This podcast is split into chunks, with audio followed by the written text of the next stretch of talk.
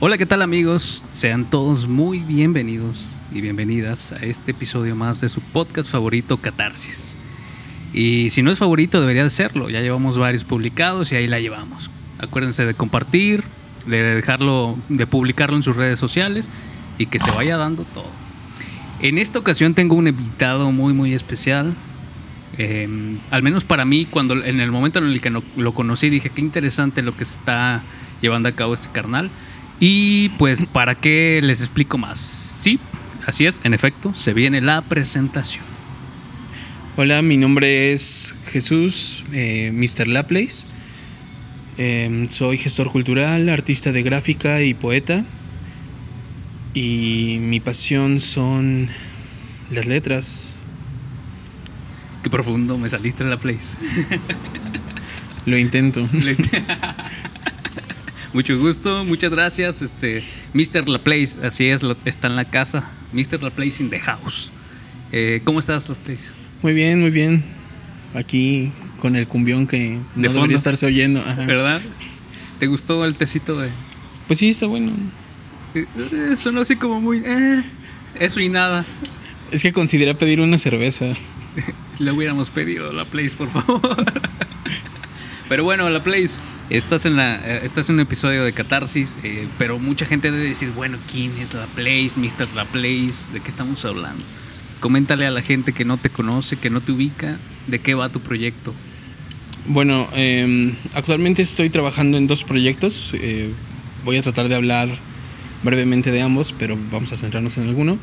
Eh, uno es el colectivo Almas en Desgracia, que es un colectivo de artistas potosinos, de, de artistas de todo tipo, que tiene como único objetivo, pues eso, difundir el trabajo de, sobre todo de artistas nuevos o de artistas underground, como más lejanos de, como de este circuito que forman los museos eh, y otras instituciones más, em, ¿cuál será el término? Oficiales. Mm. Y el otro proyecto es La Place Taller Editorial, eh, que se llama así por mí. Bueno, en realidad se llama así por mi conejo también, pero llegaremos a ese punto. Va. Eh, que es una editorial independiente que tiene inicios como editorial cartonera, pero ha evolucionado a ser más bien eso, una editorial independiente que pues busca, igual que el colectivo, difundir el trabajo de artistas nuevos, de artistas que tienen propuestas diferentes sobre todo. Y, pues que ya llevamos dos años con ese proyecto trabajando, pero como, como proyecto en concreto, o sea, desde que comenzó antes de que se llamara Laples, llevamos ya seis años. Seis años, un arduo trabajo, ¿no? De estar picando piedra en todos lados. Digo, porque me ha tocado ver en, en eventos pequeños, en eventos grandes que han organizado. Y si es picar piedra, picar piedra, cabrón. O sea, es de estar casi, casi trayendo el arte o la, la creación inédita eh, del creador, valga la redundancia, casi, casi hasta la puerta de, de la casa y decirles, mira, observa esto, esto también tiene valor. No solamente lo que está en, en los museos tiene valor y tiene peso. Pero justo de eso, de tu segundo proyecto, es de lo que vamos a hablar. El tema que traigo sobre la mesa es hablar del proceso editorial para la publicación de un libro. Eh, con Editorial La Place, tú traes el proyecto de, de estar este, publicando a, a autores potosinos. Bueno, y no nada más potosinos, creo. Pero traes este proyecto de, de darle publicidad, de darle publicación a, a- a estos, a estos autores. ¿Cómo es esto? Vamos iniciando desde, desde el principio, vaya la redundancia. ¿Cómo ves? Bueno, em, o, sea, te hablo de la editorial como ¿De la tal o del, editorial? pro- del Sí. proceso de publicación. Hablamos a, a lo grande, de lo general, y vamos a lo particular. Bueno, em, yo estudié en Guadalajara, letras hispánicas, eh, y allá conocí, ni siquiera en la carrera, era un señor que tenía una librería de viejo que se llama Sergio Fong. Sergio Fong es la persona que más ha movilizado el proyecto de las editoriales cartoneras en México. Yo iba a Guadalajara como eh, nada más a publicar mi libro, ¿no? Órale. Este, Ibas tú buscando un, un medio, vaya. Y Fong estaba dando talleres cartoneros porque en aquel momento tenía una beca, ni siquiera sé qué beca, ¿no? Pero tenía una beca y parte de la beca era eso, ¿no? Que iba a dar eh, talleres cartoneros y ya él me explicó cómo funcionaban estas editoriales, me contó como toda la historia y me enseñó cómo se armaba un libro cartonero. A partir de ahí comencé a trabajar con, con una editorial que se llamaba El Pato con Canclas Anduvimos moviéndonos por todas las partes del, del país que pudimos. Eh, y eventualmente el proyecto se dividió en dos. Eh, Editorial Laplace por mi parte y la que todavía conserva el nombre original, El Pato con Canclas, que se ubica en, en La Piedad, Michoacán, con Paulina Navarro, que era como la codirectora de la editorial, ¿no? Pero pues vivíamos en sitios muy distintos, entonces se me hacía como sano que, que fueran dos editoriales distintas.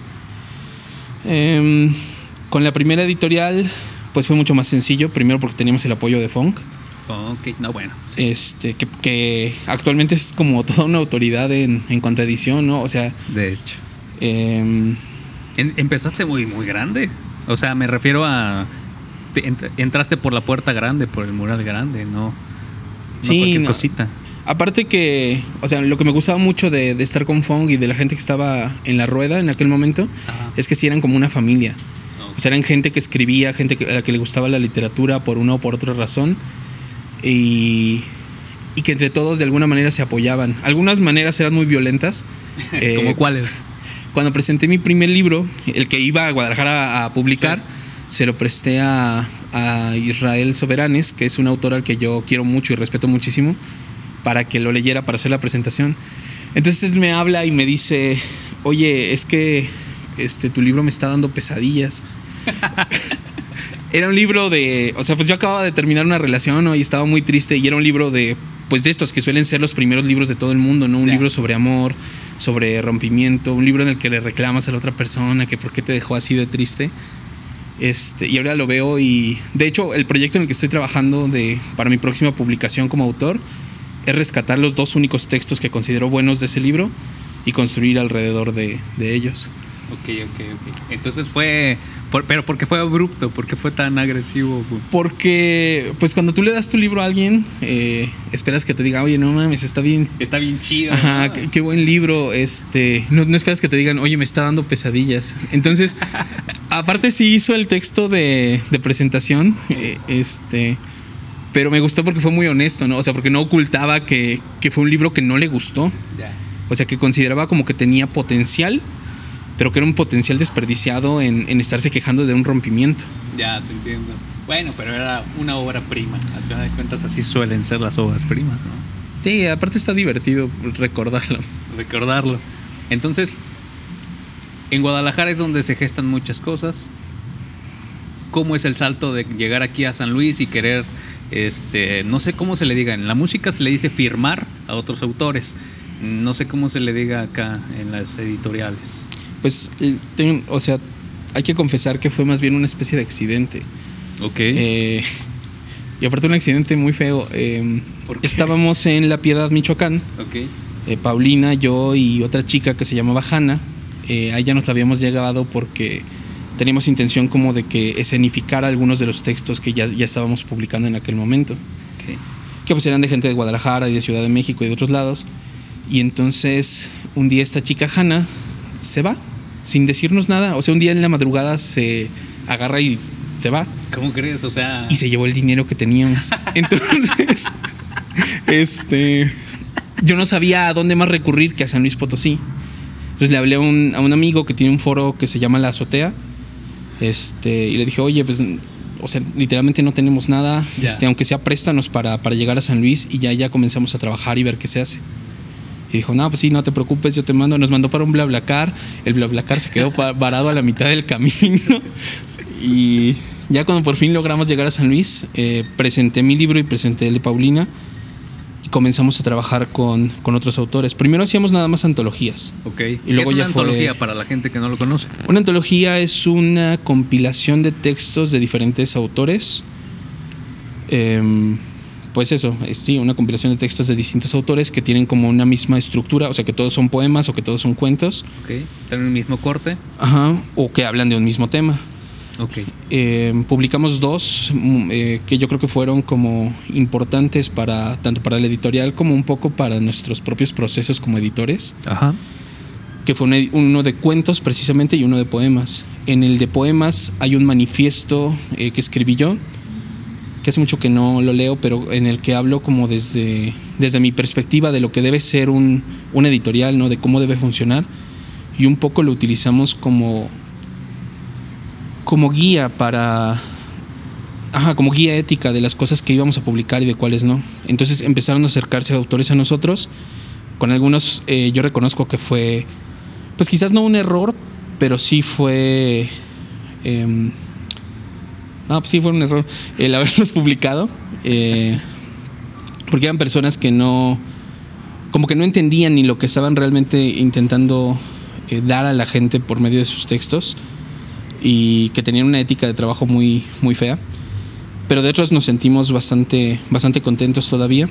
Entonces, bueno, pues ya eh, pasa el tiempo. Después de que con El Pato con Canclas llegamos a 25 publicaciones, Paulina se regresa a su ciudad y yo me quedo acá. Y comencé con publicándome solo a mí. Las primeras publicaciones de, de la Play son libros míos. Y después lanzamos dos convocatorias. Una para manuscritos grandes, o sea, para libros que ya estuvieran como bien armados, que tuvieran un, un concepto. Entiendo. Y otra para plaquettes. Una plaquette es una colección de poemas o de cuentos eh, menor a 70 páginas y que tiene un formato como de, como de revistita, que es muy fácil de leer. Algo más ligero. Eh, Y el objetivo de las plaquettes, pues es más bien buscar autores nuevos, a gente que no haya publicado nunca y que tengan un primer, acercamiento con, con el público. Eh, Entiendo. Que es los eventos en los que yo he asistido a verte y que se han desarrollado muy muy bien. Que ya hablaremos un poquito más de estos que traes bajo la carpeta. Ahora, ¿en qué momento dijiste se puede vivir de esto? No se puede vivir de esto. Es más la pasión que hay sobre de sobre las letras, porque hablaste en tu presentación que eres apasionado de las letras. ¿En qué momento? ¿O ya creo- lo traías el proyecto? Pues es que. O sea, sí se puede vivir de esto, pero es necesario estar trabajando y presentando constantemente. A mí me causa mucho conflicto el pensar que quizás si lo hiciera solo como autor y no como editor, sería muy complicado. Eh, yo me doy cuenta cuando empiezo a presentar mis propios textos que llega un punto en el que me cansan, que ya no los quiero leer, como que ya me los sé y ya los leí tantas veces que estoy harto de ellos. Como editor no. Como editor estoy total- todo el tiempo leyendo cosas nuevas y editándolas y escuchando a autores nuevos eh, que creo que es lo que lo hace como refrescante. Eh, un editorial, un editor puede subsistir siempre que tenga autores que, que lo respalden de alguna manera. de alguna manera. Ahora, ¿qué tan pesado? Digo, e- eres editorial. Cualquier editorial de México, del mundo, etcétera, persigue, sí, la parte de la obra del autor, que se, se vea identificado a la gente con la voz escrita del autor, pero siguen siendo productos. Es por eso es una editorial. ¿Qué tanto en editorial la Place se ve el rollo de eh, busco que venda este o calculo que este autor va a vender tanto o simplemente me gusta a mí, por mérito personal el autor logró cautivarme y me llama la atención y lo voy a publicar por mero gusto. ¿Qué corte agarra la Place? Pues creo que la fortuna que tengo es que a partir de los viajes que hice en el tiempo del Pato con Canclas y en el tiempo de Fong, he construido una red de personas que también se dedican a esto y que de alguna manera tienen también públicos que están ávidos de esto. Eh, yo me trato de mover mucho y constantemente a otras ciudades porque sé que hay un mayor mercado ahí para, para la literatura independiente que en San Luis Potosí. Sí hay consumidores de literatura independiente en San Luis y luego pasa, pues pasa lo que pasa con todos los productos, ¿no? Eh, la gente los compra porque, en San Luis particularmente, pues porque conocen al autor, eh, porque hace su presentación y es como, oye, qué bonito que escribiste eso. Y yo a lo mejor eh, por dentro estoy diciendo, no, pues no está tan chido su texto, este, pero qué bueno que estamos vendiendo. Eh, Ya. Y con otros autores, aquí en San Luis pasa lo contrario, ¿no? O sea, son autores buenísimos que no son muy buenos quizás en lo social y que les cuesta entablar como relaciones con otras personas y sus presentaciones no se llenan y si es como pues es emocionalmente es complicado Eh, y no sé por qué pasa mucho aquí en San Luis Justo de eso era, era- era la siguiente pregunta. ¿Cómo ves la movida de las editoriales aquí en San Luis? pues mira eh, muy fea eh, No, sí, lo que es. Hay pocas, eh, hay muy pocas. La mayoría de ellas tienen como un grupo ya seleccionado de, de autores a los que van a publicar. Y buscan que sean autores seguros, es muy, muy entendible. O sea, si tienes una ciudad en la que no tienes público, pues lo más lógico es que hagas eso, ¿no? Que publiques a la gente que tiene amigos y que sabes que cuando hagas tu, presentación, por lo menos vas a vender 20 libros y con eso recuperas un poco lo, lo, que se invierte. Es caro, es muy, muy caro. En Guadalajara, si tú quieres publicar un, un libro, te dicen, ah, pues sí, te hago si quieres 20 eh, copias y te doy cada copia en 40 pesos. Y aquí salen en 250 pesos, 300 pesos. Y libros que quizás no tienen la, la, calidad, porque no, no, se tienen aquí las, las máquinas, por ejemplo, que sí se tienen en Guadalajara para la producción de los libros. Eh, pero que te cuestan muchísimo más elaborarlos. Y luego el autor se queda con, con sus 100 libros, ¿no? Que, tuvo que comprar a fuerzas, porque aparte te, te obligan como que, que, hagas un tiraje específico. Ya. Pues, y ya no sabe cómo acomodarlos, ¿no? O sea, porque en las presentaciones no se te venden 100 libros, se, te van a vender 20 o 30, ¿no? Si, si te va muy bien. Eh, luego los, los editores aquí como que es es muy feo decirlo, pero sí, o sea, lo que están intentando es como generar una especie de, de nombre para sí mismos y para su editorial, porque es un mercado tan pequeño y tan cerrado que se, tiene que se tienen que competir unos contra otros, necesariamente. Es decir, por lo que te he escuchado hablar en las presentaciones y en esta plática, eh, es mera pasión lo que traes sobre tu editorial. Es decir, sí, se tienen que costear producción, se tienen que costear muchas cosas, pero hay mucha pasión de, por, por parte tuya y por parte de los colaboradores que yo he visto que están ahí participando. De alguna u otra manera debe de tener alma cada proyecto. Ahora, vamos a hablar de, ese proceso. ¿Cómo es? El autor, o es más, la gente que no ha escrito nada, pero que tiene un compendio, agarra sus poemas, su poesía, etcétera. ¿Llega contigo, te los da o cómo es este proceso? Pues bueno, se supone que hay dos situaciones, pero en realidad son tres. Ok, a ver, cuéntame. La primera es que nosotros hacemos una convocatoria, como ha pasado con las plaquettes. Ok. Eh, les digo las características, o sea, voy a hacer eh, una colección de 40 plaquettes de esta cantidad de textos, eh, de este tipo de textos, y tienen hasta este día para mandar sus, sus manuscritos. Se, llaman, se siguen llamando manuscritos, aunque ahora se escriben a computadora. Sí este, el romanticismo del proceso. Pero aún los llaman manuscritos. Entonces ya te mandan el, eh, su archivo en Word con sus 15 poemas y se hace una selección. Eh, la verdad es que sí, sí trato de, hacer una selección, no en el sentido de, ay, no, estás escribiendo muy feo, no te vamos a publicar, sino de, de estos 15 poemas que me mandaste, estos 10, si, si les corriges algunas cosas, eh, tienen mayor capacidad de, de, mostrar el potencial que, realmente tiene lo que estás tratando de decir. Tú eres el autor. Yo no te voy a decir que lo corrijas y no te lo voy a corregir más que ortográficamente y en cuestión de sintaxis. Em, pero solo voy a publicarte estos 10 y sí necesito que hagas algunas correcciones específicas. Y ese es como el, proceso más sencillo. Em, en ese caso, por ejemplo, lo que hago es que llego a un acuerdo con, con el autor eh, voy a producir, por ejemplo, 40 ejemplares para él y la editorial se va a quedar 10. A él le cobro esos 40 ejemplares únicamente y yo con mis 10 ejemplares hago lo que, lo que yo quiera. Y un poco realmente, vendiendo esos 10 ejemplares, es como se recupera la, producción como tal. Pero vender 10 ejemplares no es muy complicado. No es muy complicado.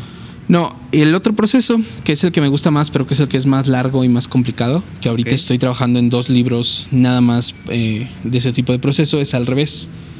Em, por una o por otra razón, escucho a un autor o leo lo que un autor publica en su Instagram. Ok. Y empiezo a acercarme, ¿no? Em, le mando mensajes y le digo, oye, mira, eh, tengo, estoy haciendo una colección con cierta cantidad de textos, no, con cierta cantidad de libros y me gustaría que participaras dentro de ella. Entonces, entre autor y editor se trabaja como lo que se va a publicar. Se hacen varias revisiones, porque no es lo mismo una plaqueta que un libro, ¿no? Un libro es, muchísimo más largo. Es un proceso de lectura, de releer muchas veces el, texto para encontrarle errores ortográficos y errores de sintaxis, para ver, em, para sugerirle al autor, por ejemplo, cuestiones de acomodo, de qué textos deberían ir antes que otros Y, luego el autor también opina sobre portadas y sobre otras cosas. Y una vez que se termina todo ese proceso, ya se hace una maqueta del libro, eh, se hacen las primeras pruebas de impresión, le das al, al, autor uno o dos ejemplares para que los vea y ya dice, ah, pues sí está chido, ya vamos a, a lanzarlos. Se hacen 50 ejemplares, el autor se, se lleva una cantidad de, de, estos ejemplares, la editorial se lleva otra y se venden. La diferencia es que en ese caso eh, el tiraje va a ser mucho más largo, o sea, no van a ser nada más esos 50 ejemplares, sino que se va a estar produciendo constantemente y sí se tiene el objetivo como de llegar a, más lugares. Actualmente estoy trabajando con 15 librerías en, en, México, con dos en Estados Unidos y con otras tres que están en otras partes de Latinoamérica para la distribución de tanto de los libros como de las plaquettes, pero de los libros se mandan muchos más ejemplares. Fíjate, a pesar de que es independiente, eh, traes toda ya una distribución interesante, ¿no? Pues es que es la forma en la que se podría sobrevivir. Bueno, pero esto no fue de la noche a la mañana. Después de que te robaron dinero. Este... No, pero también son muy graciosas las, las formas en las que he llegado como a la distribución. Bueno. Tengo un amigo en Argentina, por ejemplo. Ahí lo conocí cuéntame, en Ciudad de México. Porque por algo lo estás mencionando. Cuéntame este, cómo estuvo. Íbamos a un evento de, de poesía gótica aparte. Toma. Este, yo no escribía nada de eso, ¿no? Pero me seleccionaban porque escucharon un poema muy triste y dijeron, no mames, ese güey. Es gótico. Ajá. este. Y aparte me acuerdo que, que yo llevaba una chamarra de, de, mezclilla roja, ¿no? Y todos los demás así como... Bien contrastante. Ajá. Y, y ese güey pues estaba en la Ciudad de México porque pues estaba... Iban a presentar un libro, como que le hicieron una entrevista a un payaso callejero. Es un libro precioso en el que él habla sobre su, sobre su arte, sobre cómo él entiende eh, cuando se pone delante del público a hablar y todo eso. Este... Y ya, ¿no? Como que cayó ahí por casualidad. Y nos hicimos muy amigos y ese día terminamos ebrios en algún lugar de, la Ciudad de México y luego me lo traje a San Luis y varias veces hemos coincidido como en muchos lugares. Él tiene un editorial que se llama Contramar en Buenos Aires. Este, y tanto yo me traigo libros suyos para, para distribuir aquí como él se lleva libros míos allá. Es que solamente así es, es hay que hacer el puente. Creo, yo soy muy, muy fiel creyente de que si eres artista, autor, te dedicas a la cuestión creativa, de contenido, creo que entre más lazos hagas con otros artistas es mejor, porque te puede compartir hasta de su público, eh, bajar mucho esa, esa, ese velo del egoísmo y de, ah, es que es mi arte, es mi público, creo que te limita mucho ese aspecto. Ahora, hablaste, volviendo a la parte del proceso, eh, se hace el tiraje, se distribuye, ya tienes el producto, ¿qué onda con el rollo de derechos de autor? ¿Se pide, no se pide? ¿Se registra, no es, se registra? Bueno. ¿Opcional? Es, sí, yo diría que es opcional. Eh, por ejemplo, las editoriales cartoneras trabajan con este sistema de Creative Commons. Ah, ok. Eh, o de los copyleft. Ok. Creative Commons, ¿cómo es? Es, una, es un sistema en el que tú registras de alguna manera tu obra para que pueda ser compartida libremente de alguna manera, eh, pero que no pueda reproducirse y que, que, si se reproduce tenga que darse la, el, ah, el derecho al autor, ¿no? Como que se le nombre por lo menos. Hay diferentes tipos de licencias en la página, hay algunas que en los que pues sí, no, o sea, tú puedes tener el libro y puedes compartirlo como abiertamente en una lectura, pero no puedes duplicarlo. Eh, hay otras en las que sí podrías compartir los textos de, directamente, por ejemplo, en una antología o en una compilación. Y el autor también elige un poco eso. Eh, también hay autores, sobre todo para los libros, más que para las plaquettes. Eh, sí tratamos de, de, registrar el ISBN. Mm, ok. Y ¿Qué es también? El ISBN es un número que sirve para, para que tu obra sea identificada en cualquier tipo de, mm, de sistema de, de libros, ¿no? O sea, en las librerías se puede vender con el ISBN, es necesario para que se venda en las librerías, es necesario para que se venda, por ejemplo, también en Amazon. Ok. Eh, a mí no me gusta mucho lo de la literatura digital, pero también estamos entrando a eso. Eh, y ya. Ok, entonces derechos de autor siempre se respetan. Sí, aparte es muy necesario. Eh, o sea, yo estoy de acuerdo de hecho es, es una de las cosas que, que, yo más digo, ¿no? Que no puedes ser dueño de una idea porque la misma idea que yo estoy teniendo la puede tener una persona del otro lado del mundo y yo no lo voy a saber. Este. No inventaste el hilo negro, vaya.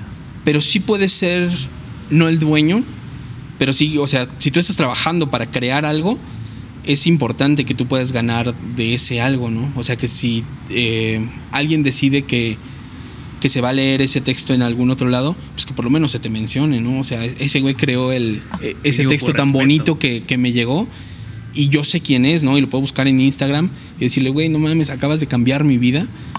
Este, y tan solo por eso, ¿no? Por, algo tan tonto es muy importante que, que al autor se le, se le respete de alguna manera. Eso que acabas de decir, me acabas de cambiar la vida, ¿ha sucedido? Sí. ¿Me puedes contar alguna que te haya pasado o que le haya pasado, que tú hayas observado alguno de las de, de que hayas, este, pues sí, que les hayas publicado el libro? Pues yo me acuerdo mucho de una una lectura que hicimos en Guadalajara en un café que estoy tratando de recordar el nombre, pero no lo recuerdo. Me imagino que ya no iba a existir. Este que había una, una chica entre las mesas, ¿no? Es, y de uno de los textos que, que, yo leí, pues nada más eso, ¿no? O sea, se, se acercó a mí y me dijo que, que, había conectado mucho. Era un texto que hablaba como sobre la, la, distancia generacional, como la manera en la que vemos a nuestros padres cuando, cuando okay. somos adolescentes. Y como que la chica se había peleado con sus papás y la razón por la que estaba en ese café en la tarde pues era porque no quería regresar a su casa, ¿no? Entonces eh, pues fue eso, fue el momento, eh, la circunstancia en la que ella se encontraba la que la hizo conectar de alguna manera con el texto. Pero para mí significó bastante. Eh, pues yo creo que ha pasado varias veces eh, que a alguien de alguna manera un texto en particular le, le hace conectar. Cuando hicimos la presentación de las plaquettes en... Ah, ¿cómo se llama? En uh, López Velarde. Uh -huh un señor eh, hace tiempo, creo que todavía existe, en la Biblioteca Pública Universitaria había un, un buffet filosófico. Ellos se reúnen para compartir pues, sus pensamientos, las cosas que han leído en la semana, ¿no? y mayormente son personas de la tercera edad. Entonces este señor llegó y me dijo, oye, tú ibas al, al buffet filosófico de, de, No me acuerdo cómo se llama el señor que, que lo dirigía. Me dijo, ah, pues yo tengo eh, aquí uno de tus textos, ¿no? De los que compartiste en aquel momento. Y lo sacó y, me lo enseñó, ¿no? Y todavía se puso a leerlo. Para mí fue como muy bonito porque dije, pues... O sea, eh, yo creo que esos textos fueron de... Ni siquiera había publicado nada, ¿no? Solo eran textos que compartía porque yo sabía que eran gente a la que le interesaba la literatura. Y sí fue como... Pues eso, ¿no? Regresar a, al lugar del que saliste. Recordarte hasta cierto punto por qué lo estás haciendo, ¿no? También. Eh, que también es, eh, toqué el tema de, del rollo de si te ha pasado, porque creo que eso es lo que mueve al artista en específico a seguir haciendo. Ahora, en tu experiencia como editorial, eh, ya, pu ya publicaste a un artista, a un autor, y ya no regresó jamás a publicar contigo. ¿Tú qué crees que haya pasado en ese Inter? ¿Se desilusionó? Digo, porque es duro, es duro. No eres Paulo Coelho, no eres los bestsellers. O sea, a, veces ni se te vende uno. Pues yo creo que no, o sea, al menos hasta ahorita no ha ocurrido. Eh, y la única vez que, ocurrió fue más bien porque la persona se mudó de país. Y una de las cosas que más gusto me dio fue ver que a pesar de que ya no estaba aquí, seguía publicando y seguía trabajando en, en escribir. Eh, sé, o sea, soy consciente de que las editoriales pequeñas por lo general sirven como para, para un primer lanzamiento, ¿no? Como para acercar a estas personas a, a su público. A mí me da mucho gusto cuando, más que cuando vuelven como a mí para publicar su segundo libro, cuando veo que siguen trabajando. Y cuando veo que de verdad están trabajando, ¿no? Porque puedes escribir un montón y no publicar o puedes publicar un montón y darte cuenta de que sigues escribiendo sobre lo mismo todos los años. Este, ay, en ese respecto me podría quejar de tantas cosas. Eh, ¿Cómo, ¿Cómo de qué? Suelta una sobre la mesa. Pues mira, hace. Yo creo que ha de existir algo así en todos los lugares del, del mundo. Eh, hay mucha gente que escribe, ¿no? Muchísima gente. Yo creo que la mayoría de la gente escribe, pero no, no pensando en publicar más bien escriben como para, para, calmarse a sí mismos, para expresar lo que sienten en ese momento, porque están enojados. Hay eh, mensajes de ya no quiero estar contigo, que, que son poemas, ¿no? Pero Claro. que jamás van a ser publicados. Un día vamos a reunirlos todos. Entre líneas. Ajá, este. Entonces, ese también es un, un mercado de alguna manera. Y hay gente que se ha dado cuenta de eso. Hubo una persona eh, que se llama Odette Méndez, aquí en, San Luis, que se dio cuenta que era un mercado. Entonces organizó una especie como de club grandotote en el que invitaba a toda la gente que quería ir a leer sus textos, pues a eso, a leer. Y de repente como que se le fue, se le salió un poco de las manos. Eh, empezaron a publicar libros, pero o sea, te daban tus dos libros, pero te cobraban 1200 pesos, ¿no? Y aparte eran libros con títulos súper tendenciosos como Los 100 mejores poetas de Latinoamérica. O sea, y tú estabas pagando 1200 pesos para volverte uno de los 100 mejores poetas de Latinoamérica, certificado por una señora que pues, lo único que hacía era cobrarte. Y a mí se me hacía muy cruel porque la gente que, que participaba con ella, eh, pues eran señoras, ¿no? Que escribían cartas de amor en su casa o, o personas de la tercera edad que, que estaban tratando de escribir porque pues tenían el tiempo libre y les gustaba hacerlo. Y era como jugar con, pues, con sus sentimientos, ¿no? Con sus textos, con sus deseos de, de mostrar lo que estaban haciendo. Este. Entonces me invitó a mí, me invitó a otros autores que como que ya tenían alguna trayectoria en ese momento. Y para distinguirlos un poco de los demás les, les daba una medalla, ¿no? Este, que tenía Sor Juana Inés de la Cruz. Y sabe, como que con el tiempo, o sea, con lo que fui viendo dentro del, del grupo que tenía, pues se me fue haciendo como más desagradable la labor que estaba intentando realizar sobre ellos. No con ellos, sino sobre ellos. Este, y en ese momento dije, no, pues voy a hacer algo. Entonces, de los libros que habían publicado, eh, todos los que yo había adquirido, que me habían regalado, que había comprado, los corté en pedazos y hice papel reciclado. Entonces imprimí certificados y, ah, y estampé sobre ellos una imagen de un jabalí. No voy a explicar ahorita por qué, pero tiene un sentido poético también. Ok. Eh, y decía eso, ¿no? Felicidades, ya eres uno de los mejores poetas del mundo. Y los metí en un sobrecito. Entonces, en una lectura que fue aparte en el Centro de las Artes, eh, repartí los certificados. Y al final, el texto que yo leo estaba construido con pedazos de textos de, de Odette. Y al final les doy la indicación de que hablan los, abran los sobres, ¿no? Y les digo, pues si ella va a venderles la idea de que, de que son los mejores poetas sin siquiera trabajar, yo se los regalo. Sí, ya, te entiendo. Es una escena muy bonita, ¿no? Porque ella me estaba claro. viendo desde, desde los asientos con mucho odio. Este, y después de eso dejé el artivismo. Ese punto que acabas de decir, el artivismo. Eso es mucho de autores, muchísimo de autores. Crees que puedes cambiar al mundo por medio de tu redacción y por medio de, de tu crítica. Y lo puedes hacer, lo puedes hacer. Pero no es tu trabajo, ¿estamos de acuerdo? El artista, una vez escuché a un señor y, era un artista viejo, veterano. Quizás con sus ideas, algunas chidas, otras no. Pero me dijo algo muy, muy en concreto. El artista debe estar haciendo arte. No tiene que estar haciendo otra cosa más que eso. Quizás suene muy pasional, muy visceral, pero tiene cierto sentido de lógica. Ahora, volviendo al rollo del proceso eh, creativo. Es costoso publicar un, un libro, hacer un tiraje es costoso. Em, en San Luis particularmente sí. Yo intento que no lo sea. eh, y lo intento sobre todo, por ejemplo, trayendo materiales desde otros lugares. ¿Entiendo? Porque resulta que, por ejemplo, las. O sea, el papel bond quizás no. Pero las hojas que tratamos de utilizar para publicar aquí sí son mucho más caras que, por ejemplo, en Ciudad de México. Ah, bueno. Em, pero, o sea, incluso comprando el papel aquí, yo siento que la- los precios que tienen la mayoría de las editoriales de San Luis son excesivos. Ok. Yo creo que si, si acaso te saldrían unos 50 pesos por ejemplar, quizás. Em, no es tan caro la, la fabricación del libro. Em, también entiendo ¿no? que tenemos que cobrar como por los servicios de, de corrección y de maquetación y Sí, del armado del, del libro que se va a reproducir muchas veces. Em, pero no, en realidad no, no debería ser tan caro. Entonces es caro, tú lo ubicas así en la escena, por así decirlo, es caro. Aquí en San Luis, sí. Qué difícil, ¿no? Digo, para alguien que está aventando una, una obra prima, es difícil.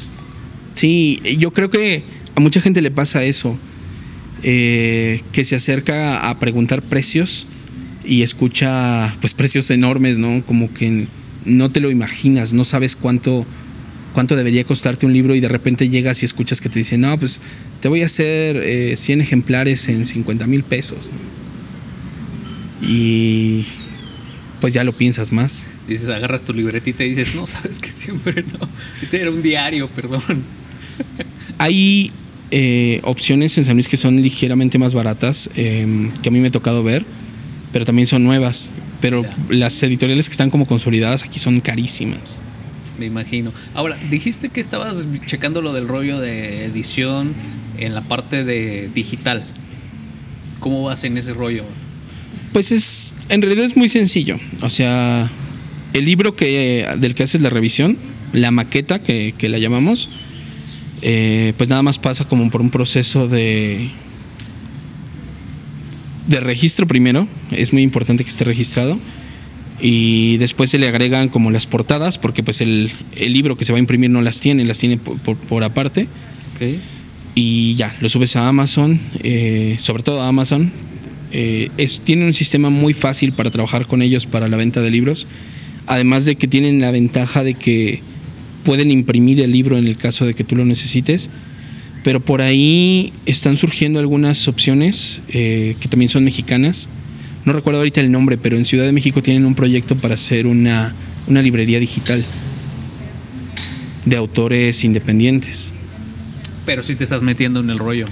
¿Te estás empapando más o...? Pues- Digo, porque al final de cuentas todo ya está en redes. Sí, eh, me ahí. parece necesario. No, no me gusta mucho, pero sí me parece muy necesario. Alguien me dijo un- alguna vez que era como la mutación de... O sea, que se iba a dejar de, de leer el, el rollo romántico de físico de, de un libro y que lo, lo que seguía en adelante era lo, lo virtual. Yo la verdad, híjole, me sigo aferrando todavía a lo físico un poco, pero sí tiene ciertas facilidades lo digital. ¿no? Sí tiene ciertas facilidades, pero creo que al menos por la idea que nos han enseñado de lo que es un libro, Ajá. o que hemos aprendido nosotros solos, eh, todavía va a sobrevivir un rato. Tan solo, eh, pues eso, ¿no? Creo, creo que hasta la, la idea que se tiene de un intelectual es una persona que está sosteniendo un libro eh, en el parque, ¿no? Este, o en un café. No te lo imaginas con su, con su Kindle. Como que pierde un poco la, la idea romántica. Cierto romanticismo, ¿verdad? Bueno, aquí vamos a ponerle pausa a la place. Eh, vamos a entrar en una sección de- del podcast que se llama Asociación Libre. ¿En qué consiste? Te lo explico. Te voy a decir una, una lista de algunas palabras. Cuando te digo una palabra, tú me dices lo primero que se te venga a la mente. Y al finalizar te voy a hacer una pregunta en la que puedes indagar un poquito más. De sí, no, por qué, y me dices por qué. ¿Sale? ¿Te parece? Em, iniciamos con asociación, li- asociación libre, perdón. Y la primera palabra es verso, Poema, inspiración, poesía, la fil, robar, almas en desgracia, caer, evolución, giro, Dios, siete, ilusión, irse, palabras, nombre, poesía, rosa, imaginación, tren, oratoria, impostar, muerte, cerca, visceral, vómito, Jalisco, grande, recuerdos. volver, Ok. Y la pregunta va mucho de la mano de lo que estábamos hablando ahorita, es ¿qué prefieres, lectura digital o libro en físico? Sí, no, ¿por qué?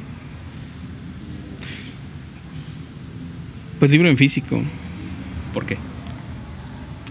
Creo que la O sea, el estar tan cerca del proceso de la producción del libro, o sea, de, imprimirlo, de coserlo, de engomarlo, de empastarlo, eh, hace que entiendas un poco como un valor que quizás ni siquiera tiene, pero que, para ti va a estar ahí siempre. Eh, pues sí, no, es, es como la gente que,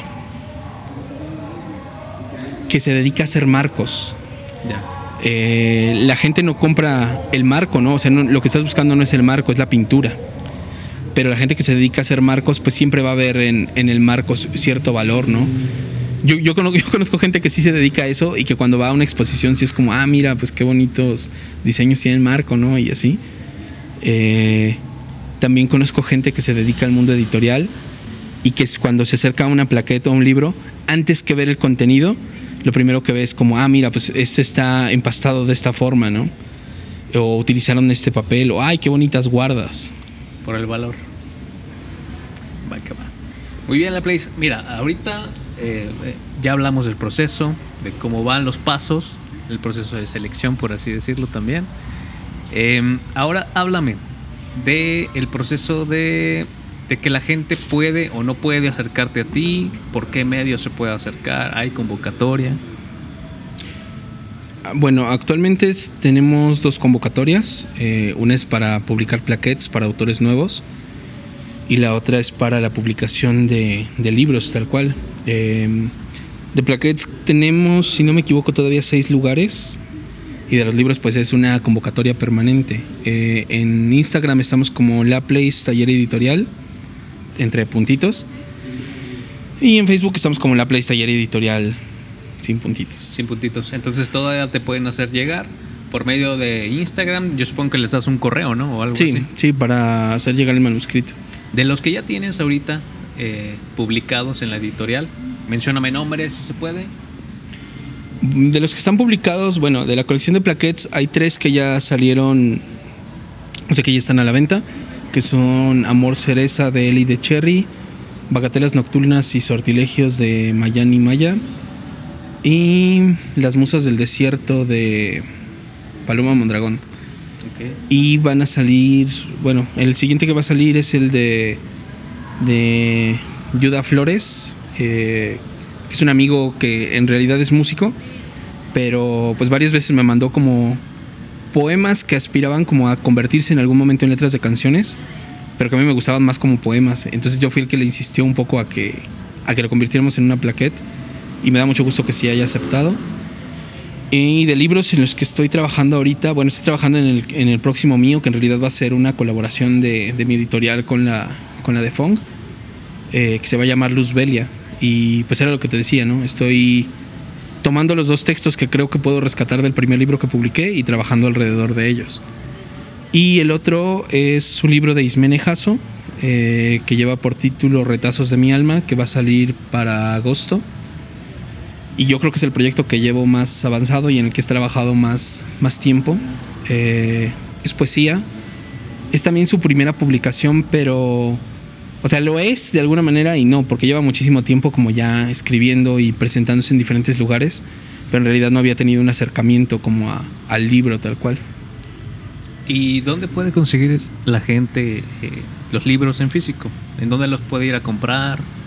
¿O simplemente te escriben a ti directamente? ¿Cómo sí, eh, bueno, en, otras ciudades sí los tenemos en, librerías, pero aquí en San Luis pues es eso, o sea, escribes a la, a la página del editorial y hacemos eh, alguna entrega. También estamos en algunos mercaditos, por ejemplo, eh, y vamos a empezar a venderlos también aquí en el, en el Café Octavo Arte y en algunos otros lugares.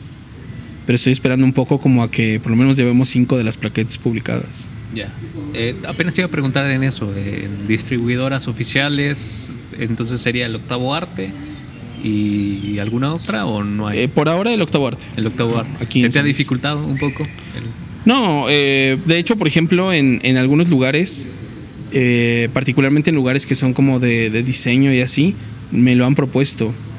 Eh, pero sí estoy esperando un poco a que tengamos algunos más de publicaciones como para, para realmente tenerlos exhibidos. Un compendio más, más, más choncho, por así decirlo. Y ya casi llegamos a eso. Ya casi, sí. Bueno. ¿Y próximos eventos? Am, bueno, el 19 de agosto es la presentación del libro de Ismene Jasso. Eh, va a ser en el Centro Cultural de la sección 52, el CENTE, que está ahí por, por Himno Nacional. Ok, Eh, está enfrente de un jardín, pero no recuerdo el nombre del jardín ahora. ok. Y bueno, de Almas en Desgracia vamos a tener un festival del 10 de agosto al 10 de septiembre por el aniversario y pues dentro de eso va a haber lecturas de, de varios autores, tanto de aquí de San Luis como algunos de, de editoriales de fuera que van a acompañarnos. Y ya. Y ya. ¿Qué le dirías al público que eh, le gusta tanto como leer y tanto como escribir? ¿Qué le dirías por si se quiere atrever a publicar contigo o si se puede, si se quiere atrever más bien a escribir algo y a leer algo que ya esté publicado de tu editorial? Pues primero les diría que escriban, o sea, que escriban mucho. Eh, creo que el error que cometen los- todos los autores es que en cuanto empezamos a escribir, queremos publicar y sí es importante el, tener autocrítica y el leerse a uno mismo. Eh, también creo que es muy importante en este momento el darle oportunidad a autores independientes. eh, de mi editorial, claro, porque pues hay que hacer autopromoción, pero también autores de, de otros lugares, ¿no? Eh, creo que hay discursos que, que no se están tomando tan en cuenta y que en una librería grande eh, pues no los vas a encontrar. ¿Cómo qué tipo de discursos? Por ejemplo, la poesía. eh, hace poquito estaba viendo un, un artículo en el que hablaban que los bestsellers de poesía siguen siendo los mismos bestsellers de poesía de los años 80. Y los bestsellers de novela, por ejemplo, pues van cambiando cada año. Pero se sigue leyendo a Pablo Neruda, se, sigue, se siguen leyendo los mismos autores todo el tiempo. Y sí se está haciendo poesía, se está haciendo muchísima poesía y poesía que además habla de- del tiempo en el que vivimos, de los lugares en los que, en los que habitamos, de las cosas que realmente nos, nos tocan de alguna manera. Yo creo que eso es lo que, lo que me gustaría provocar en la gente, ¿no? que se vuelva a leer la, la poesía. Esa es la misión de La Place, la editorial La Place. Sí, como tal es, bueno, no sé, creo que en ese tiempo era el periódico de, de ese entonces, el, el modus vivendi, el día a día, y como tú dices, actualmente hay mucha poesía, hay mucha, mucha historia por contar y creo que no hay tanto foco y tanta lupa a la par. Pero bueno, eh, redes sociales, de nueva cuenta, estamos como La Place Taller Edi- y Editorial en Instagram y en Facebook. va que va. Em, correo, ¿no quieres dejar un correo electrónico? No, ¿no? Bueno, igual que se contacten en, en- Instagram y ahí tú se los das como tal. Porque ya se está terminando este podcast.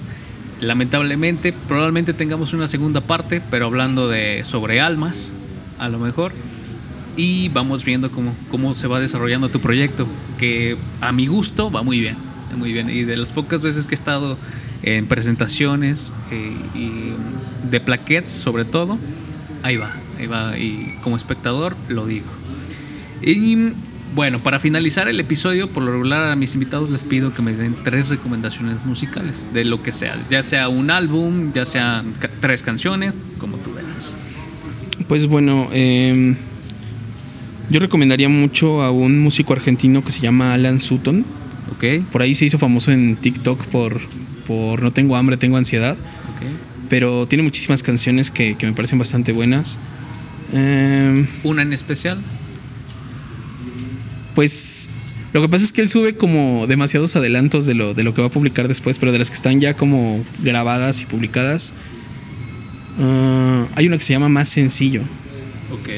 Vamos a recomendar tres canciones de él para... ¿Va que va? Sí, sí, sí. Ajá, Más Sencillo, El Fin del Mundo y Dopamina. Correcto. Tú lo recomiendas ampliamente. Sí. Es parte de tu proceso creativo. Lo que ocurre es que a mí me pasa mucho que escucho música como pensando justamente en la letra. O sea, cuando estoy editando o cuando estoy escribiendo, procuro no hacerlo, procuro utilizar música que justamente no tenga letra. Pero el resto del tiempo, cuando hago algunas otras actividades, me gusta escuchar la letra y saber lo que está diciendo. Y en la música hay gente que hace cosas muy creativas con la, con la letra y creo que el caso de Alan Sutton es ese, ¿no? Como que prima la letra, como que es muy buen escritor pero también se dedica a la música. Entiendo. Correcto, pues miren, ahí les dejamos estas recomendaciones del invitado. Muchísimas gracias, Mr. Laplace. Espero no sea la última vez y estarnos viendo en estos eventos que sueles organizar. Muchas gracias por la invitación. Muchas gracias y este, eso, esto fue todo por hoy en este episodio. Eh, recuerden compartir el episodio, si les gustó denle like, denle suscribirse y a la campanita en eh, Spotify. Y próximamente ya tendremos video en este podcast, pero estamos preparando todo para que se dé.